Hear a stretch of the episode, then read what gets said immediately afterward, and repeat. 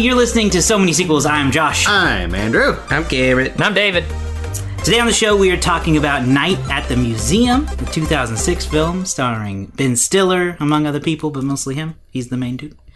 Uh, but no matter where you might be listening to us today, I want to remind everyone that all of our episodes, past, present, and future, are available on SoundCloud at soundcloud.com slash so many sequels pod. You can follow us there and leave a comment for us when you listen. We also like uh, ratings and reviews on iTunes, so go check all those things out. With that out of the way, let's talk about this movie. Night at the Museum, like I said, came out in 2006. It stars Ben Stiller, um, Dick Van Dyke, um, there's some voices, Brad Garrett, Robin Williams. Robin Williams. Uh, uh, You always remember the cast better Car- than me. Carla Gugino. oh yeah, Uh, who else was in it? Mickey Rooney. Mick Ricky Rooney. Bill Cobbs. Did you say Ricky Gervais? Who's that? the uh, he was an Air Bud. Who's that? He's the he he's, was the, the- he's the African American one. yeah, he, he was one of the. Uh, He's one the security guard. The other, the retiring night guard. The one who made a copy of the key. who's Reg- not who's not Andy Rooney and Reginald? Dick Van Dyke. Mickey Rooney. Reginald, that's it. Yeah, Reginald? Y'all don't remember? Thank you. Okay. Uh, so there you go. A he was an Air Bud though. Um, Ricky Gervais. Did I say that? you did. Okay. Paul Rudd. Oh yeah, Paul yeah, Rudd. How did brief, forget a little brief Paul Rudd cameo by? Paul Rudd. Basically, I shouted at the rooftops. I was I was genuinely surprised. In the movie, Ben Stiller plays a divorced dad. Um, he's kind of had a rough go at trying to get his life together. He's in and out of jobs. He doesn't want to just settle down. But at the same time, his ex wife and her, I don't know if they really just said he was a husband or boyfriend, but Paul Rudd is kind of a boring, uh, what is he, a bond trader? Is that Bond what trader. he's a bond trader. Yeah, and they want Ben to have a better, uh, solid foundation in life if he's going to hang around his little kid Nikki anymore. And so they're saying it. She she finally gives him the ultimatum of, "Ah, I don't think Nikki should come stay with you anymore until you get your life on track. So Ben, the good dad he is, goes off to find a job. He pleads with this woman for a job. He gets offered the job as the night guardsman at the history of uh, or the Museum of Natural History. From there, he meets Alan Arkin, or not Alan Arkin. I just assumed he would be a DVD. uh, Dick Van Dyke, who Yeah. is the uh, outgoing night guardsman team, uh, tells him it's an important job. Blah blah blah. Ben's like, yeah, okay, sure, it's a night museum, whatever. whatever. Then, when everything goes quiet and he works for the first time, all the stuff in the museum comes to life, and that's what the movie's about. magically. So, uh, I figured we get started talking about maybe some of our favorite scenes. Would anyone like to go first? You want to do your word thing? Oh yeah, I forgot. You keep forgetting. This is your idea, and you always forget it. I know. I always forget it. Uh, how would everyone like to describe this movie with one word? Andrew, would you like to start? Okay. Okay. Uh, I'll say fascinating. Okay. Refreshing. I wanted to say gum gum, but I feel like that's not doesn't describe the movie. So I'll a- go with uh, It's not Dum Dum. it's not dum dum. it's magical. I'll go with that. All right. Now we can start talking about our favorite scenes. Um, I don't really know off the bat. I feel like I don't want to go first. Uh, I'll go ahead and say that my favorite scene, my favorite scene has to be when after. Oh, I- I, I think it's the second night. I think it's the second night whenever he's figured out like uh, everything in here is coming alive, and then all of a sudden he's he has to sit down and think like, well, what do I need to do in order to fix it?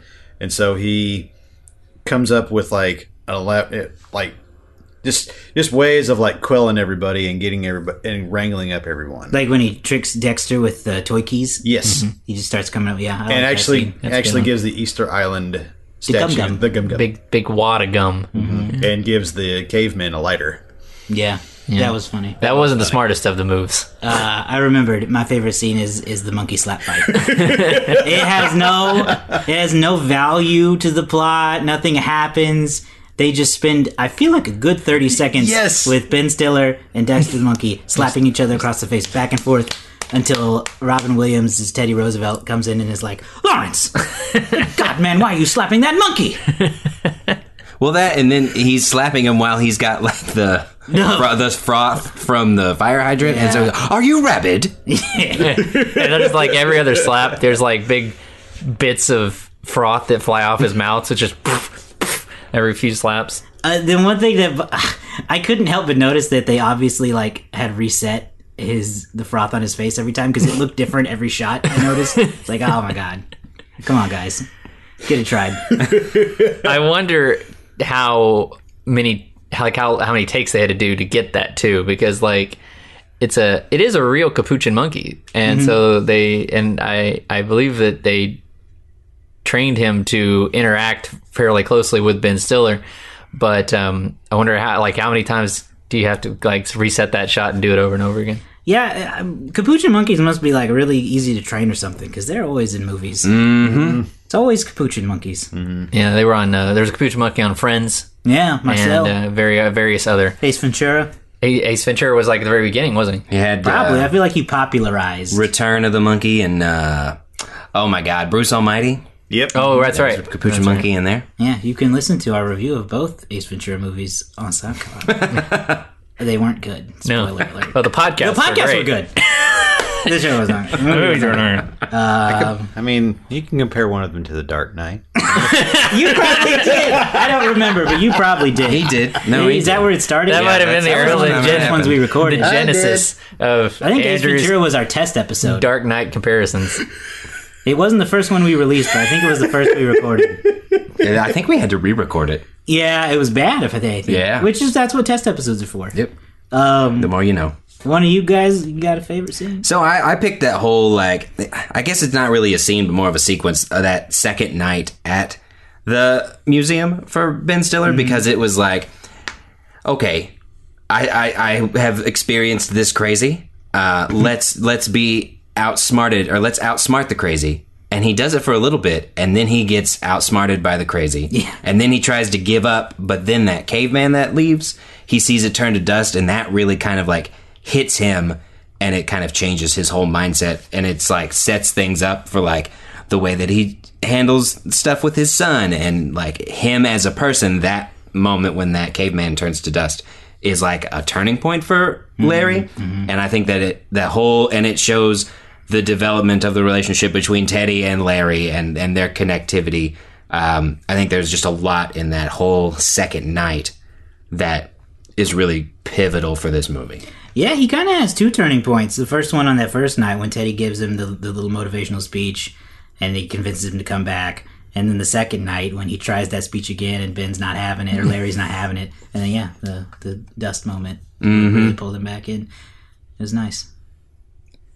And it was fun fun to watch as a, as a viewer, um, seeing him get the upper hand and then seeing it taken away so quickly. Um, yeah, with the like we said earlier, with the with Dexter taking the keys anyway, even though he got tricked once, and then those those dumb little little toy soldiers. he tried. He spoke to them like like adults. Yeah. He said, "You guys got to stop this. I'll let you out." And then Right. what happens? They friggin' go to war. It's a classic. It's a classic like parenting situation Yeah. of like if you two can act good, then you can ha- play with all these to- all these toys, and then you give them like a minute of leeway, and then they take a mile. Um, my favorite scene, I think, um, for the sake of, of saying something kind of different, because I really like the toy soldier stuff. I liked out him figuring out his own way to corral the situation. I'm going to go with sort of the turn of the seemingly, for the most part, uh, nice guardsmen, Dick Van Dyke and Mickey Rooney and Bill Cobbs. Is it Cobb or just or Cobbs? It's Cobbs. and um, they gave you little inklings that they know they, they there's something going on like you know that they know more than they're letting on but it's never specified if it's malicious or anything and then when night three comes and uh, ben or i should say larry brings his son nick to the museum to see the stuff and it all goes wrong it was uh, uh, really in, it becomes kind of a mystery that gets solved fairly quickly, but not in a way you kind of think is going to going to happen. Um, we did where we don't really see Dick Van Dyke play villainous roles very often, so it was, it's kind of fascinating to see him play this kind of like gleeful bad guy because I don't know if I don't know if Dick Van Dyke's capable of being non gleeful, so he played it exactly how it works for him. And then uh, Mickey Rooney, obviously. Uh, was kind of menacing the whole time, but in an old man way. Mickey Rooney in this movie is a living, breathing version of Cotton Hill. What are you looking at? Snack pack. Everything, every insult that he calls somebody is got to do with candy or food in some way, shape, or form. He, if whenever you like see them walking away, he walks and looks like Cotton Hill. He doesn't have shins. He's just a tiny, circular, angry man. He is Cotton Hill, and I won't hear anything of it. And he makes such a it's such a great counterpart to Dick Van Dyke. Yeah. I feel bad for Bill Cobbs because he feels like an afterthought Mm-hmm. in most most situations, even though he's an accomplished older actor in his own right. Right. And uh, Well, they're two comedy legends. yeah, and it, so it's hard to. I mean, it's hard to keep up with those two. It's interesting though. This is the um, the second time that they had actually performed together, acted together in a movie. When was the the first one being a movie called The Comic, which was fairly old. But um, anyway, yeah, these guys they're they have a, a diabolical scheme that they, uh, in typical bad guy like uh, you know cliche bad guy fashion, they just tell Larry everything, and you kind of understand why they pick Larry because he has the resume of a loser. So of course people would naturally assume that he stole the uh, tablet uh, which they're going to frame him for. And it gives you all of a sudden this movie goes from being kind of a nice fantasy thing to all of a sudden having a element of uh, suspense of are they going to get this tablet back? Are they going to get it figured out? And Larry has to use the knowledge that he's gained and work with his son to uh, fix the problem. And I like that. I like that whole turn scene. The, the first time y'all saw this movie, did any of you see that turn coming? No, you know because I, and I think it goes to, you know, the Dick Van Dyke Show was not around when I was a kid. I think Andrew was the only one who was alive when that one was on, uh, and, and its original air date. But it was too easy. It was too easy. Um, but you'd seen you'd seen um, reruns of it on Nick at Night plus Mary Poppins, and so you just have this feel good feeling about Dick Van Dyke that you never don't trust him, and so when that shifted, it was a uh, I thought it was a pretty big surprise. Yeah, I thought so. I don't remember the first time I saw it, but looking back on it, I do think they set it up well to be a surprise. Um, because you know, a lot of times, I say a lot of times, almost all the time, this is a children's movie. Kids are watching this; they don't know who Dick Van Dyke is. They don't know his history of, of Yeah. roles he's played. I would say probably a lot of people don't. So you don't really, you don't even think about that. He just looks like a regular old man, and he's so nice leading up to it that yeah, you you you don't expect him to hatch this diabolical plan to steal the the tablet. Well, and then they do kind of set it up when uh, Reginald makes a copy of the key. Yeah. Then you know something's That's the up. first bit. But We like, know. yeah, but you don't know who all is involved. Like, you might just think maybe it's him. He's he stayed back. The other two are leaving. Um, who knows? But then there were other moments where you could kind of see like Dick Van Dyke or uh, what's his name in this movie? Dick Van Dyke. Cecil. Cecil. Cecil, that's it. Yeah. He was out at some party, living it up. Mm-hmm. This nightlife, single guy, you know, what the wild and crazy guys kind of a thing. Mm-hmm. And he didn't really help Larry whenever he called for help. And he was more focused on doing. So they threw out little nuggets that if you're paying attention of, oh, he's not actually a good guy, but it's just real small and you got to pick up on those context clues. It's all covered in that veneer of over niceness that he has. Um, there's a lot of characters in this movie, and hopefully we get some variety here. But what what is everyone? Who's everyone's favorite? Does anyone have a favorite character? Preferably not everyone say Teddy. It's fine if everyone wants to say Teddy. That's fine. I just was hoping for some variety. I, I mean, Teddy would obviously be my first choice. Okay, My second choice, if it was a draft order, if it was a draft, Teddy would be off the table first. I think. Yeah, my my my second choice would probably have to be the Roman the Roman leader Octavius, Octavius. Played by Steve by- Coogan. Yep, Steve Coogan. Yeah, he's good. He's always good. he just anything anything that uh, Steve Coogan has touched so far has not disappointed me. And this is one of those things. I mean, and it's just it just goes to show that that subtle humor of whenever they were there uh, in that little model, and I think it was the second night, and he was having his guards like push through the wall and said, "We're trying to, we're trying to expand," you know, and they're, Yeah. and they're they're not, they're clearly not going anywhere. No. no, and he calls uh he calls Larry Mary. yeah, Mary. and uh yeah, he's he's great and he's a good juxtaposition to mm-hmm. Owen Wilson's Jedediah. That uh, I was actually going to pick Owen Wilson. I think Yeah. that I wrote watching this movie because I feel like we all have kind of the same opinion about Owen Wilson, mm-hmm. which is not that great. He's not great. Uh, He's fine. he Yeah. he's the same person. But I felt like Wow. this, Oh wow. Wow. and this might be in the little hot take section, but I think this might be one of his best roles. Whoa. Yeah, I think that he's. go into that. For I think he's incredibly funny. I think that he does a good job of like being in opposition with Octavius, but then they find a way to bond and they like come together. Plus, he has some really like at crucial moments, like when they're driving the truck and they they all think they're dead. You actually. You're, they didn't survive because they were outside whenever the sun came up and they turned to dust and then they crawl back. You have that emotional connection with those two, as silly as this sounds. But like for me, I don't have another movie where I feel like I've connected with Owen Wilson. You need to watch Marley and Me. Yeah. No, I feel like I'll ever connect see- with the dog. You ever No, see I think he's no, in No. You need to watch. You might Bottle like- Rocket. You might like him in Royal Tenenbaums. You ever seen that? I have not seen that. I don't know if you would like him or not or not. But like, uh, oh, so I'll I'll I'll, ca- I'll, You I'll mean- put an asterisk by this. I know your what you're ass gonna say. What was I going to say? Something about me not having seen Royal Tenenbaums, right? Oh no, I don't. Oh. I don't care about that movie. Okay. I was gonna say you didn't connect with Lightning McQueen after we went through almost No. a whole month of. No, I didn't. Oh, Please. come on, Garrett. Ciao. I did not. I on, not Garrett. connect with Lightning You're my McQueen. friend, man. But in one movie, I connected with the toy soldier, or with the toy Cowboy. boy- ca- toy cowboy. Yeah. Mm-hmm. I find So it. It does- for me, I thought it was one of his better roles. And it feels like he improved a lot in this. It felt Yeah, like he was a lot very off the cuff. Yeah, I'm gonna go with a sleeper pick. I'm gonna say Ricky Gervais. that was my Oh. next pick.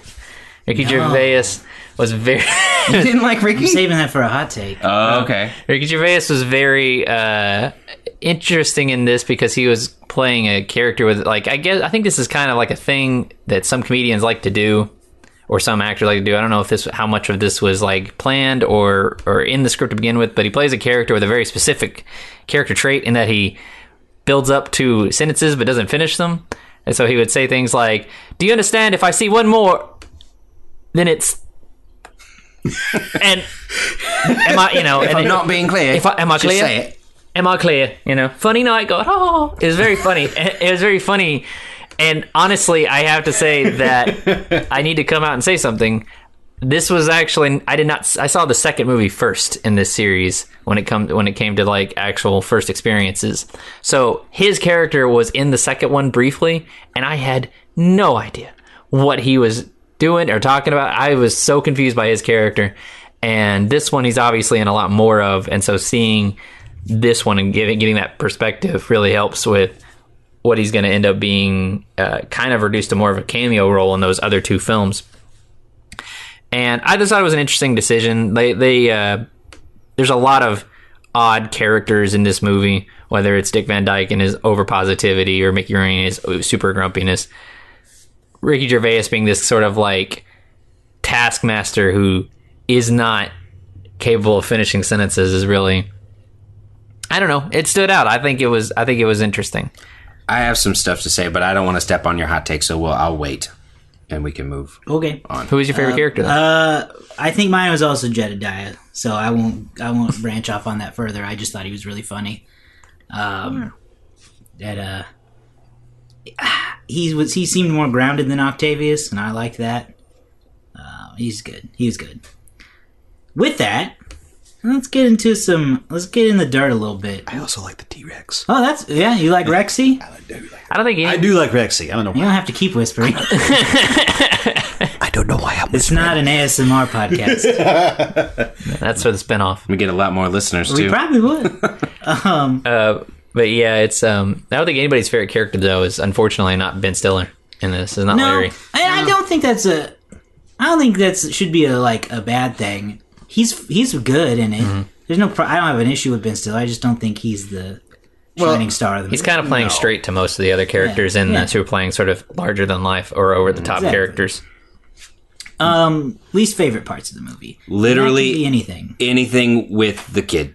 Okay. Literally anything with the child. You actor. know, I would agree. he's bad. Yeah, like, Like, listen, I know this is a kid movie, and like, I don't want to harp on this kid too much, but like, you're gonna get a movie with Robin Williams, Ben Stiller, Owen Wilson, Dick Van Dyke, all these big name people, and you're not gonna cast a good child actor, and this is a kids movie. Come on, I mean, um, most of them aren't good. Most child there's better ones than him. yeah, like I, I I would agree because man, that, kid got annoying after a while. Like, I mean, He didn't emote. no, he had no he had no emotion. He wasn't very well developed. I will No, say, he like, wasn't.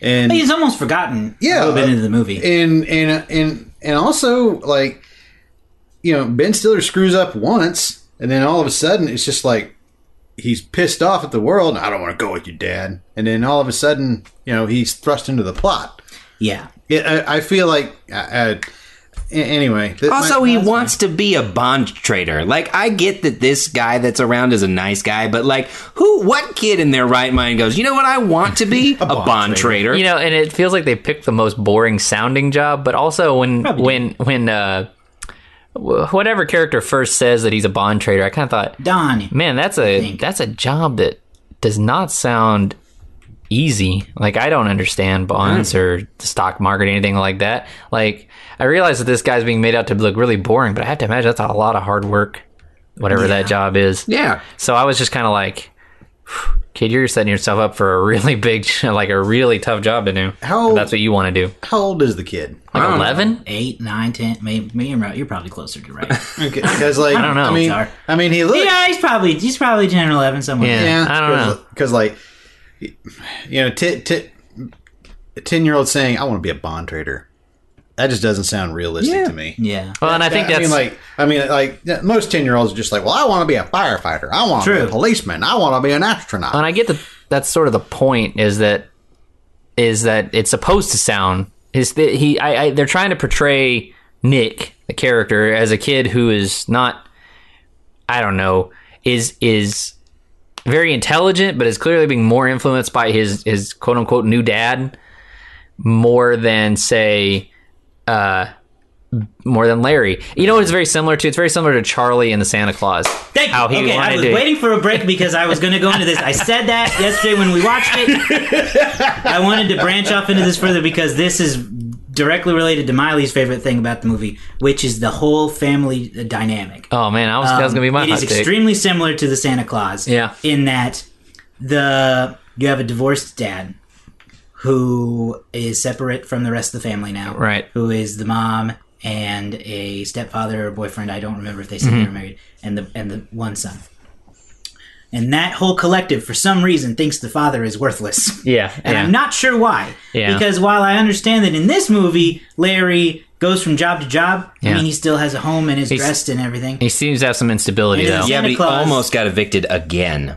And in the Santa Claus, Tim Allen is literally like an executive at a toy company, but also wasn't good enough for their son somehow. Yeah. So there's similar dynamics. It's a situation of being too busy versus not being busy enough. and I don't like this I- this idea that pops up in these type of movies of like, dad's just not good enough for Yeah. our kid Yeah, yeah. anymore. Yeah. it's just, I It's mean, kind of mean. well, there's no, there's, it's just like what I said just a second ago. There's no development. There's not a lot of there's, development, There's, yeah. there's no development. They just, we're just, we're just left to assume that everybody just hates the dad because he's a dumbass. But they're also being like nice to him. So like the Yeah. mom starts off really nice and like supportive of like normally I wouldn't say anything, but we have a kid and you can do whatever you want, but like also you can't. right. She Yeah. is, but it's almost it's condescending that way. Almost. Yeah, early two or you know mid two thousands, Judy Greer is very kind to him, and and I think honestly, as far as I, I'm really tired of. Nah, nah, this is gonna sound weird. This might be my hot take, but I'm generally tired of divorced storylines in movies as like setups for. I don't Winning know, your growth. child back yeah, or winning your child back or growth. It's like I, I, I understand that they're I, I I'm for the most part my families that are totally like I guess together in that sense are more rare than they used to be, and more kids. There are more kids of divorce these days than uh, probably any other time in uh, American history. But it just feels like a trope of like, oh, we need a kid to only have one parent in the movie, so they'll just make them divorced, or or will we we need that we need a dad to get his to to earn his father's son or uh, uh, his, his father's son love. his son's love or his daughter's appreciation or something like that, and it's always easier to do that if they're not always together. So it, it's it is annoying, but it is. But and I bring up Charlie because it was that same situation. Maybe like he wanted if he his dad, he told his dad he wanted to be a psychiatrist when he grows up, and it's like no seven year old should want to be a psychiatrist. Like that's such a I did. boring thing. well, It's the same concept as the Bond trade. exactly. Like, no that's, kid wants to it- be I think, this. and that's what's the absurdity of that is supposed to be what would inspire him to be more present in his kid's life. Yeah. Or he seems to be fairly present in his kid's life. He just doesn't seem to be a good role model. So, I guess that's the inspiration. So, in addition to you saying it felt like uh, the Santa Claus, I I said that it was uh, like a live action Toy Story, but I also added a, a, a sub. What it feels like it's like if Toy Story met Mrs. Doubtfire, because the because Larry is Oh, we have another example of a of a divorced father. and he's got more characteristics to Mrs. to um, Robin Williams' character and Mrs. Doubtfire than he does with uh, Tim Allen in the Santa Claus because Tim Allen has that job, Right. whereas Robin Williams' character was bouncing around from whatever to, to whatever, and yeah. then he created and stumbled into this fantasy of whimsical wonder, which is kind of what happened here. Mm-hmm. And then everything coming to life is the Toy Story aspect of it. Yeah, that's a good that's a good comparison, and that's a good you know like Mrs. Doubtfire is a good template for all the things we were kind of top, talking about anyway with the divorce situation and how the kids get mad at him because Yeah. he keeps messing up. And that Like, was I- something- like, yeah, Santa Claus, was- no matter Mrs. what he Doubtfire, all does this too, stuff. no matter yeah. what kind of cool thing he does, the kid is still like, I'm not impressed. that was something I did appreciate about this film is that they didn't make the wife, the the wife, the ex-wife or the new husband like outright rude to him. Paul Rudd was a very like nice that. man. Yeah, Paul Yeah, Rudd was very nice. His wa- his wife was very diplomatic about what she was saying. She wasn't like hysterical or angry with him that he uh, lost They another didn't job. reach levels of Santa Claus where they were No, like where they were like, outwardly concerned. yeah, we're that like you should not we think be that around maybe, yeah, like they were like it was very passive aggressive, and this was just kind of like you could be considered genuine concern, just like look, you you're getting evicted like once every five months, and I just don't think that's healthy for Nick to be li- with, living with you sometimes, and sometimes have to like move around. Um, Nick is a kid, so he obviously says things that are like way too blatant. He was, it, he is kind of the the most, the least annoying, or um, the most annoying character in the movie because he does just come right out and say things, which uh, is often a trait of kids. They just say things and it sounds rude, but it's kind of like they don't know, they don't realize they're being that rude. Um, but I do like that, you know, by the end of the movie, Larry kind of gets his situation figured out and Yeah, he's got a job, and- a solid job. He's brought new interest to the museum Mm-hmm. accidentally, but still, Perhaps a new girlfriend. Perhaps a new girlfriend. in We'll see how long that lasts. Gugino. Mm-hmm. He al- he also brought us the wonderful, amazing, best actor Rami Malek. Oh, I yes. didn't want to bring that up. Yeah, That was Ryan Malek uh, that was a, su- appearance. a That was a yeah. I think that was a, I think that was the second biggest surprise next to Paul. Yeah, Rudd. Academy Award winner Rami Malek doing his best Freddie Mercury as a pharaoh. it was no different. yeah. I just don't see the range in the man. I guess. This you did, this you was didn't hear this. He did, though, didn't yeah. he? Well, I mean, you did. But he did it without the You prosthetics. did, did it without the prosthetics, and he didn't hear the the nice Queen songs. yeah. He's a you know playing Well, a, wouldn't have, 'cause a didn't slightly that movie, but that's Eng- whole other rant. playing kind of an English influenced Egyptian.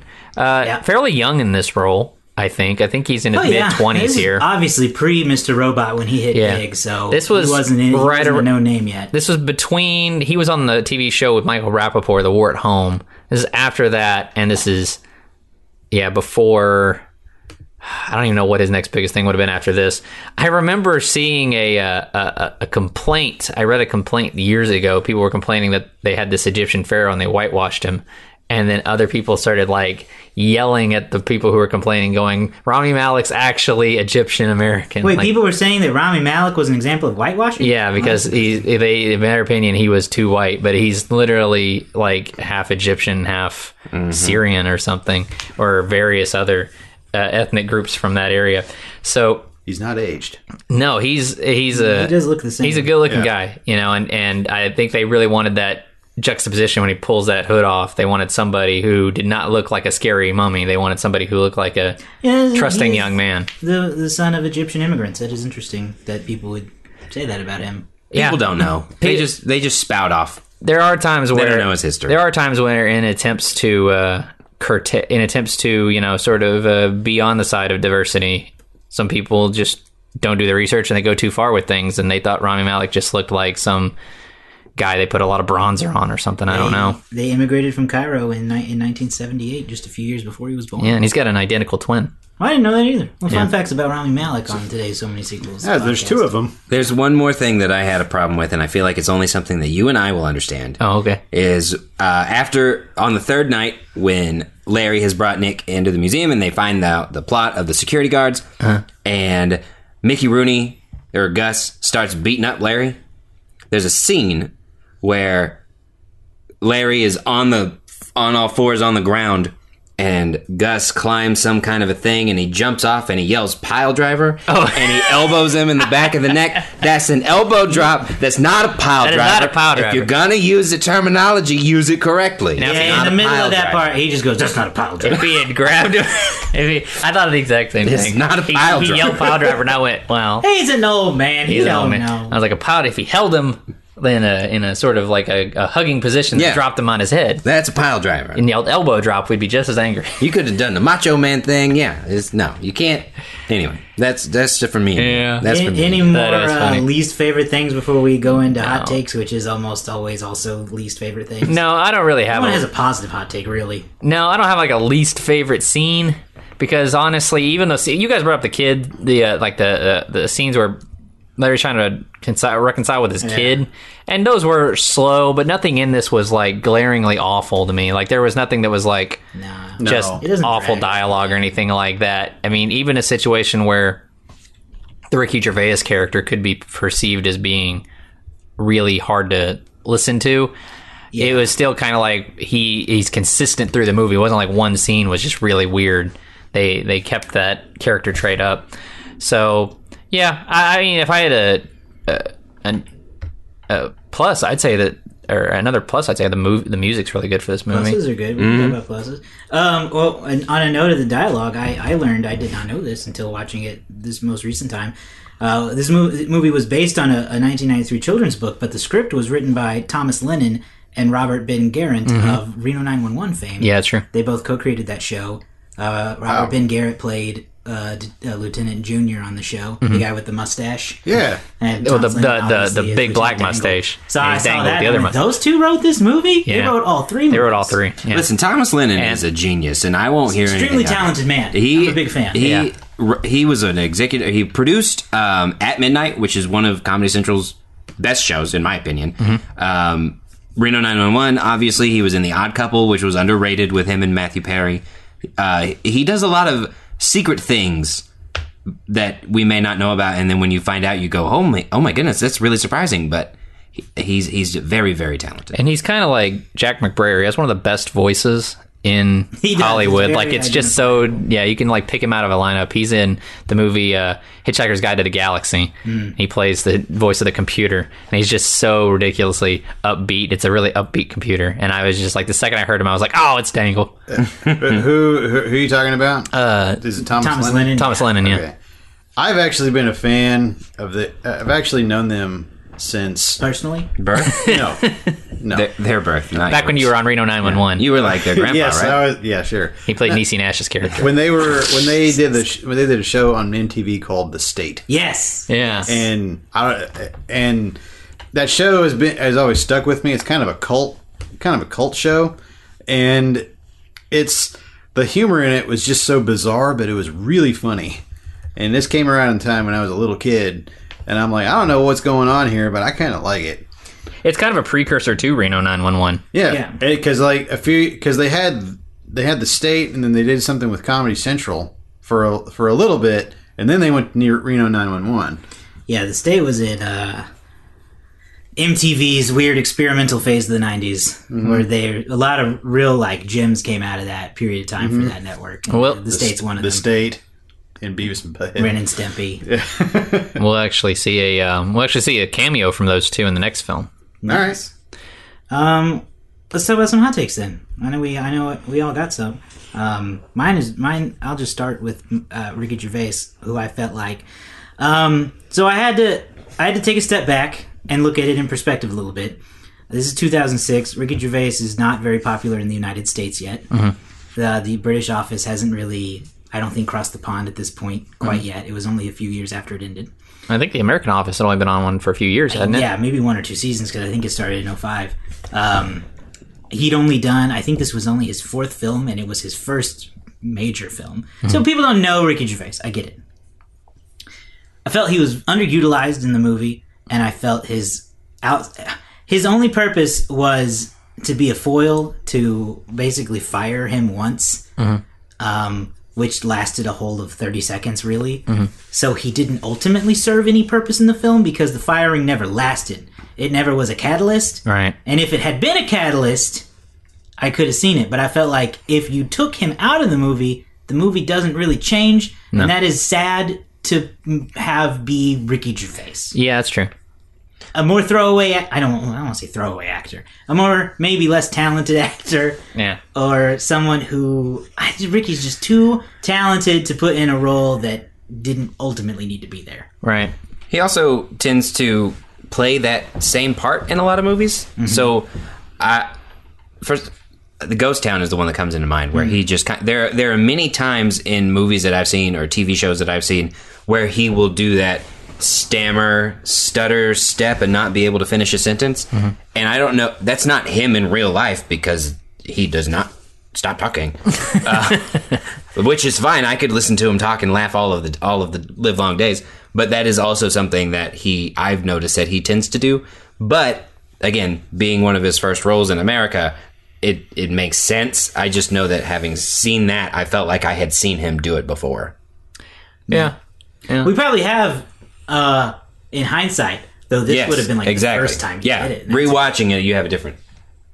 Yeah, no, it's uh that makes sense because they definitely needed a like an authority figure for him to buck up against, I guess, in some way. Maybe, And uh because otherwise but did they also at the same time? well, I guess because otherwise they needed a reason. And I guess they didn't, but like it would be it would be weird for those moments where everybody's like, "Gosh, he would get fired instantly if Yeah. if whoever's running this place came in the next day and the desk has been uprooted, you know, and stuff like that." And, and I But- guess there needs to be some sort of a confrontation there. yeah, The so conversation but lasts or it takes place elsewhere though, because Ricky's big moment is firing him, right. But then not firing him, and so it all gets tied up in uh, Nikki saying.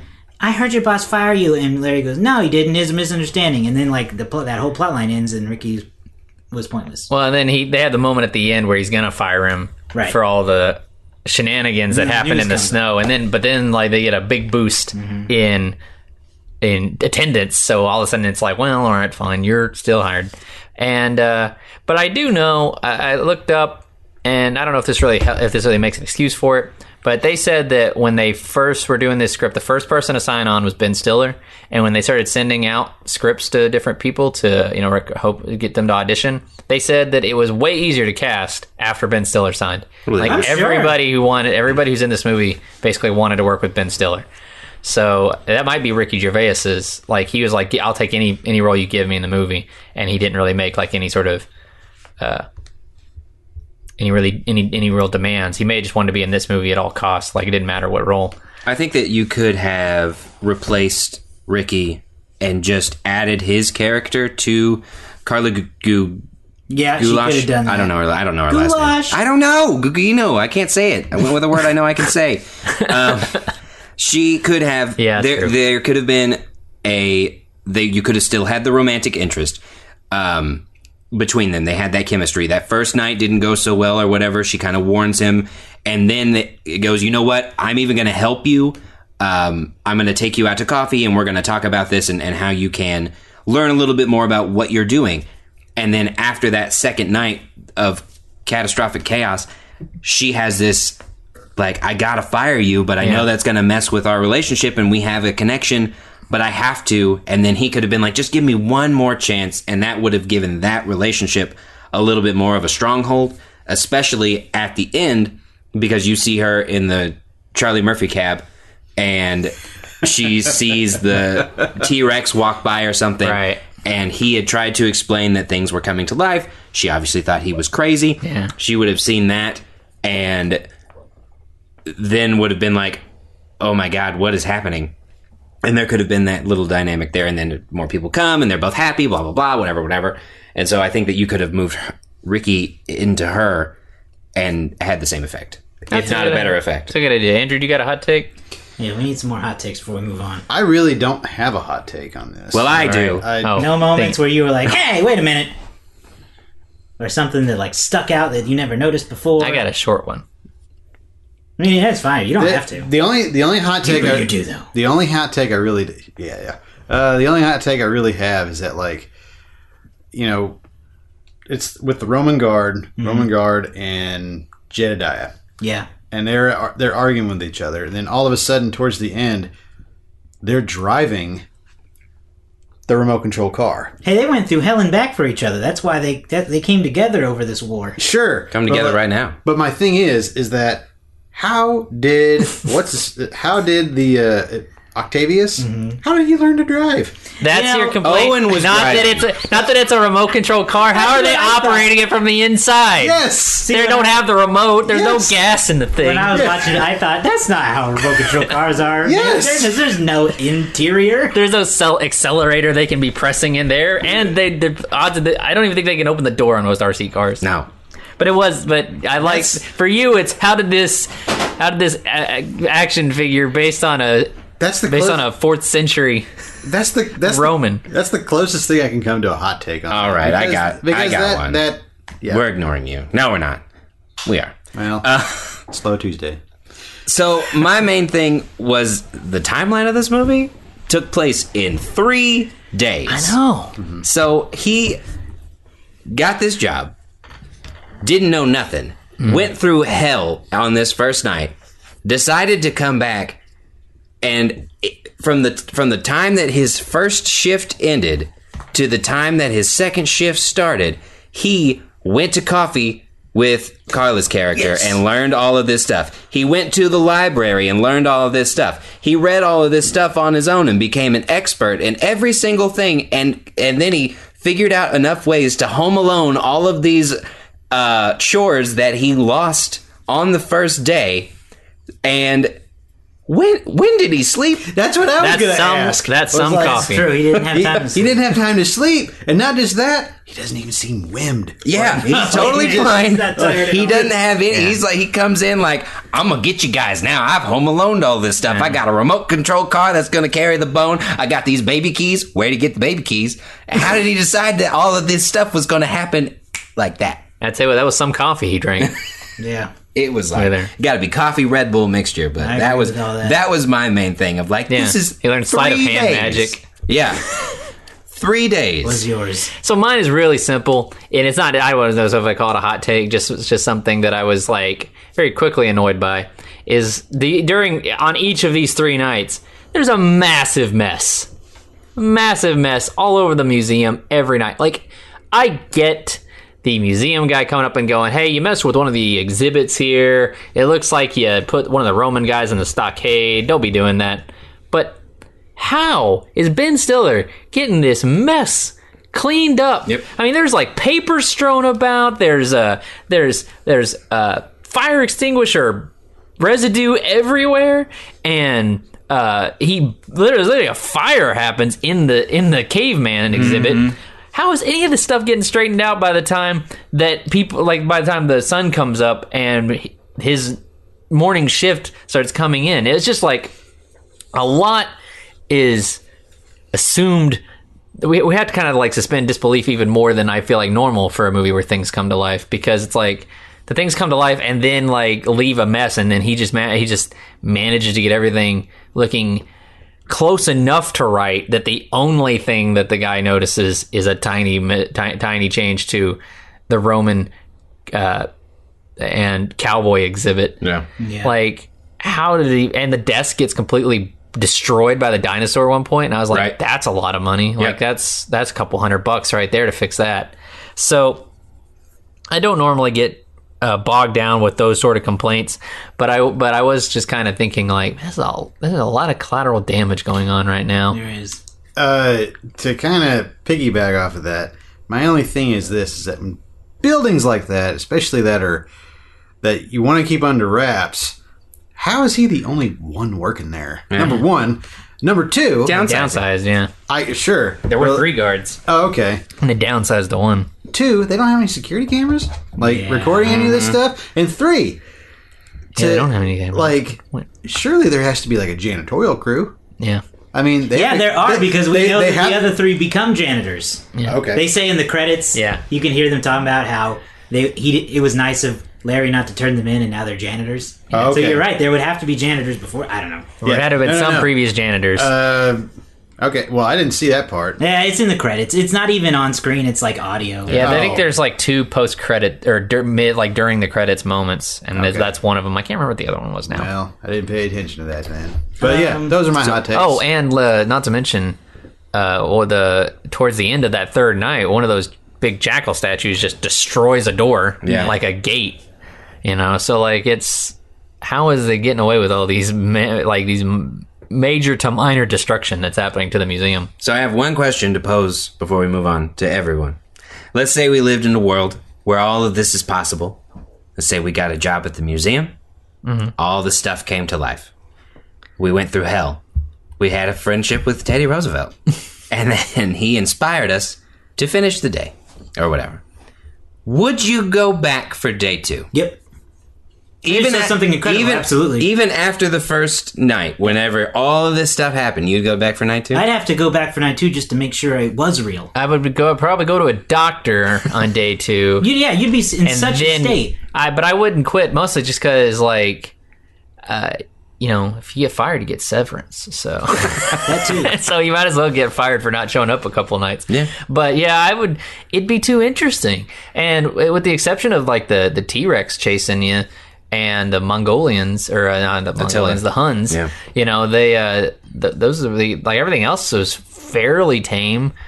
Except for I don't lions. understand why he didn't shut those lion gates faster. Yeah. He like shut himself in with the lions. Yeah, that was a bad decision. What about you? I think I would go home and take a shower first, and then I would go. I I would go back just to be like, "What's up, Teddy?" Yeah. and talk with him a little bit and uh, see what else the museum has to offer. Interesting. Yeah. Yeah, That- I don't know. I don't me. know. My first instinct was, hell no, I'm not going back. I went through all that stuff and I get paid eleven fifty. Nah, I ain't Yeah. going back. It is a lot for eleven fifty. Yeah, But you know what? You get to talk with all these people and see all these things, but they're not real. and you're getting paid for it. Even Teddy Roosevelt was like, I was made in Poughkeepsie. But they have the knowledge. I, I'll tell you what I would do. I would be way more forceful with the three guards who gave me this job yeah. because they were not helpful at all. no, And obviously, I guess they had no intention to be helpful. Like, don't feed the lions. yeah, they Or- were like, lock the like, "Do you in." have a, another copy of those instructions?" And they were like, "Nope." go uh, go figure it out. You know, like you know, like even like he didn't know at the time that they were obviously trying to. Uh, they didn't care about his well being, but like I would have been like, uh, "No, you're not leaving. You're going through this. We're walking through this place. You're going step by step with me now. Like I get that you didn't want to tell me on the first night, but seriously." well, you're walking me through step by step what you guys do every night now because that that it's it's too ludicrous and to, to try to figure all this stuff out on your own Uh, I also want to point out, I had to, for historical context a little bit, just to make sure. Uh, in 2006, the federal minimum wage in the United States was $5.15. So he was getting paid well, considering. no, that's Oh, fair. man all right. I mean, it sounds bad, but still must five dollars in was, New, was minimum but in New York then. is that is that It may have been different. in New- That, that was, good federal for minimum York wage. Well, it's it's probably well. That's also a federal. No, that's a state job because he's working at a natural history museum. That's a.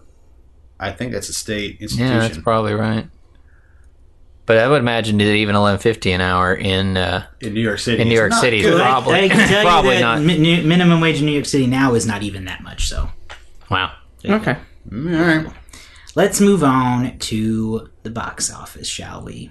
Uh, all right, so Night of the Museum, as we said, was released uh, in 2006, December 22nd, uh, just in time for the Christmas weekend to cash in on all that holiday money. yeah. It made 250 million dollars in in the United States, 323 million overseas, bringing its worldwide total to 574 million dollars. It's impressive. That's nice. Uh, and a little bit, you know, a What little was the budget? A little bit change left over. The budget is not information that I have currently on my uh, ready. Okay, it's not listed on Box Office Mojo. But um, let me see here. So it opened, like I said, the weekend of December 22nd and was the number one movie that weekend, bringing in $30 million. Uh, other movies that were in the box office that weekend were The Pursuit of Happyness. Uh, in its second week, may bring in about 14 million. Rocky Balboa, the as of right now last film in the Rocky franchise, I believe, if you don't count the Creed movies.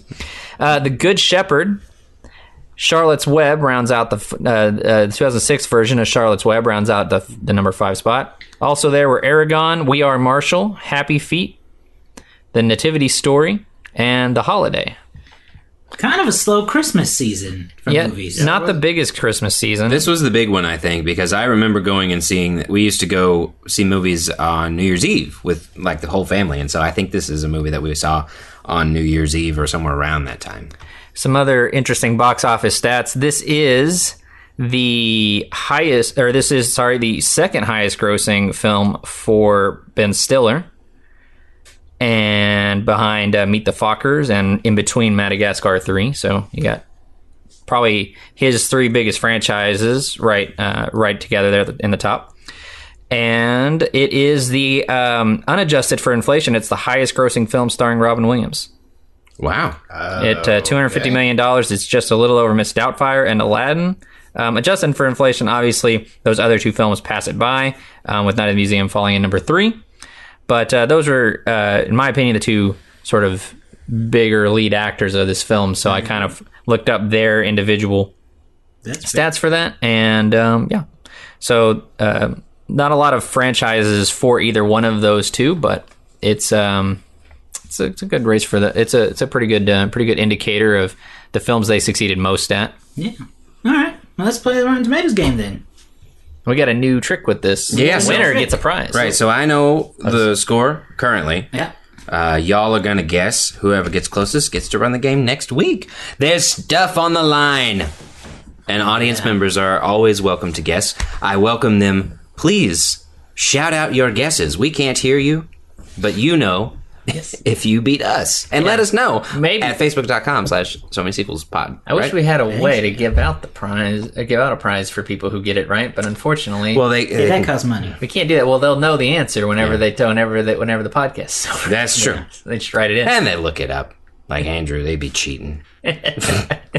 so what do you got? What do you got for me? I'm gonna guess 84. 84. That's a high end. That's okay. high, way higher than I was. Starting out the box high. I was gonna go for like sixty-five. Oh, that's 65. close to That's, where I was middle there. ground there. Okay. Yeah, it- okay. I'm, I'm going to do 68. 60. You're not gonna- you're not gonna- All right. Without going over? So recapping David is it currently where? 84. 84, Sixty-five. 65, and 68. 68. Man, y'all think All this movie did not do real great. Critics' consensus. Parents might call this either a spectacle filled adventure or a shallow and vapid CG fest, depending on whether they choose to embrace this on the same level as their kids. Oh, now I think it's lower. Yeah, I do too. I'm gonna lower, but I'm not gonna go that low though. I'm gonna go with 75. Drops it to 75, I think it's still somewhat beloved. I'm gonna go with fifty-eight. 58. Oh, man. I hate going this close this close Stick to in you, the 60s. but I'm going to go to 60 because I think it's enough to just be on the line of still fresh. Okay. I don't think it'll be rotten. Okay. So, final answers, no other changes? No. Okay. what did I say? 75. 75, 58, and 60. 60. Audience, this is your last chance to shout it out and what you think, 1 to 100 scale. Night at the Museum, number one, 43%. Whoa! Whoa! Super low. You got it. Whoa! Hit us with that audience. 67. That makes more sense. 67. That's but absurd. 43. 43, goodness. out of Well, we should have 134 known as soon as they said shallow and vapid. Yeah. I didn't think it was gonna it was gonna ca- crater that low though. When I when I saw it earlier, I was I think I audibly So- gasped. What this do we do? in franchise this- is fairly well beloved. no one was closest without going over, so who won? Is it Whoever was the closest, so, So Andrew Andrew. wins. Andrew wins. So Andrew will win, will run the game for next week's episode. Okay. I feel like Andrew kind of outright wins 'cause- Congratulations! Oh, Andrew had the, lo- the lowest score no matter what, didn't he? Like Yeah. whenever, like his first guest was the lowest of those three. So so the so the critic scores 43. 43. percent. That's really bad. I was really surprised. this surprised. movie's not that bad. No, it's not. I thought uh, I thought it would have been higher than that. Okay. How many critic reviews are there? 140, 134. 134. Wow. So Oh, hey, hey, Andrew. The first review I see says Dark Knight of the Soul is more like it. now, it's N I G H T, but still, it made me laugh. this review says, What a dull, nice movie. that's not dull. Did they see the scene where he slaps a monkey? Yeah, these are not great. Okay. I wonder, and are these a lot of these uh, of in 2006? Uh, that is a good question. You gotta think- Uh, I would think Two thousand seven, two thousand seven, two thousand seven. So, yeah. Part of me wonders how much is influenced by recent events when these types of movies come out too. Because if you were to, I think, look up a review for any Adam Sandler movie that came out from 2007 to 2011, it's going to be bad. Mm-hmm. Because people have just gotten used to this idea that Adam Sandler movies are bad. Maybe people were kind of waning on Ben Stiller in that time in frame, 2006, were, though. 2007.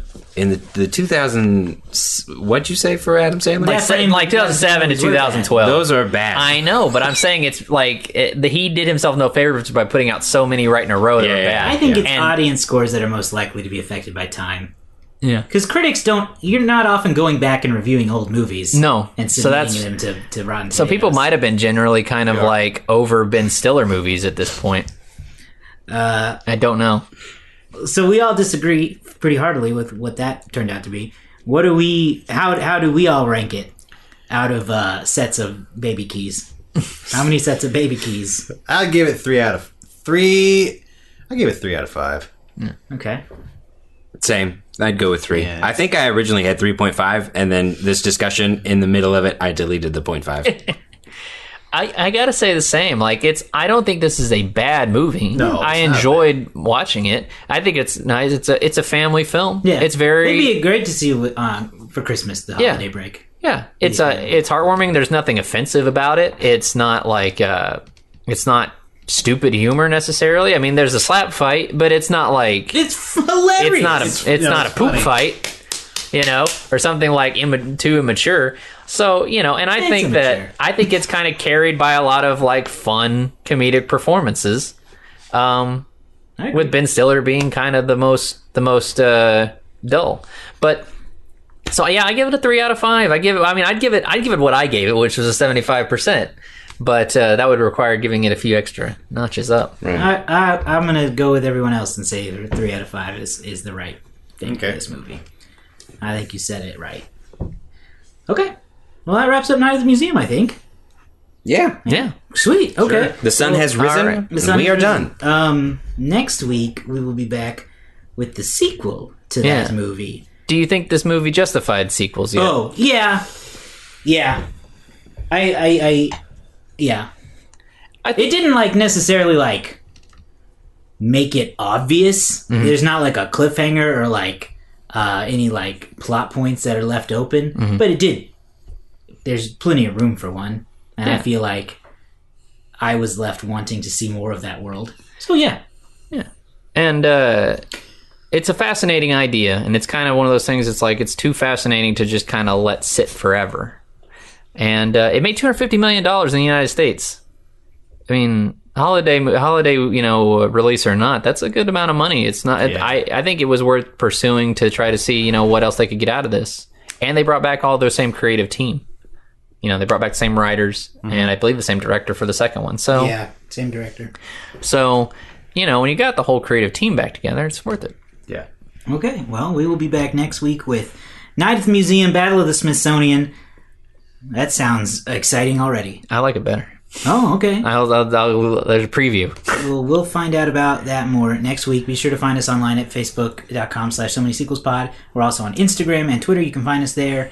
And uh, search for us on search for so many sequels on Patreon and see if you want to help us out there. We always appreciate that. Uh, likes and reviews and all that fun stuff go around for everybody. We'll be back next time. Until then.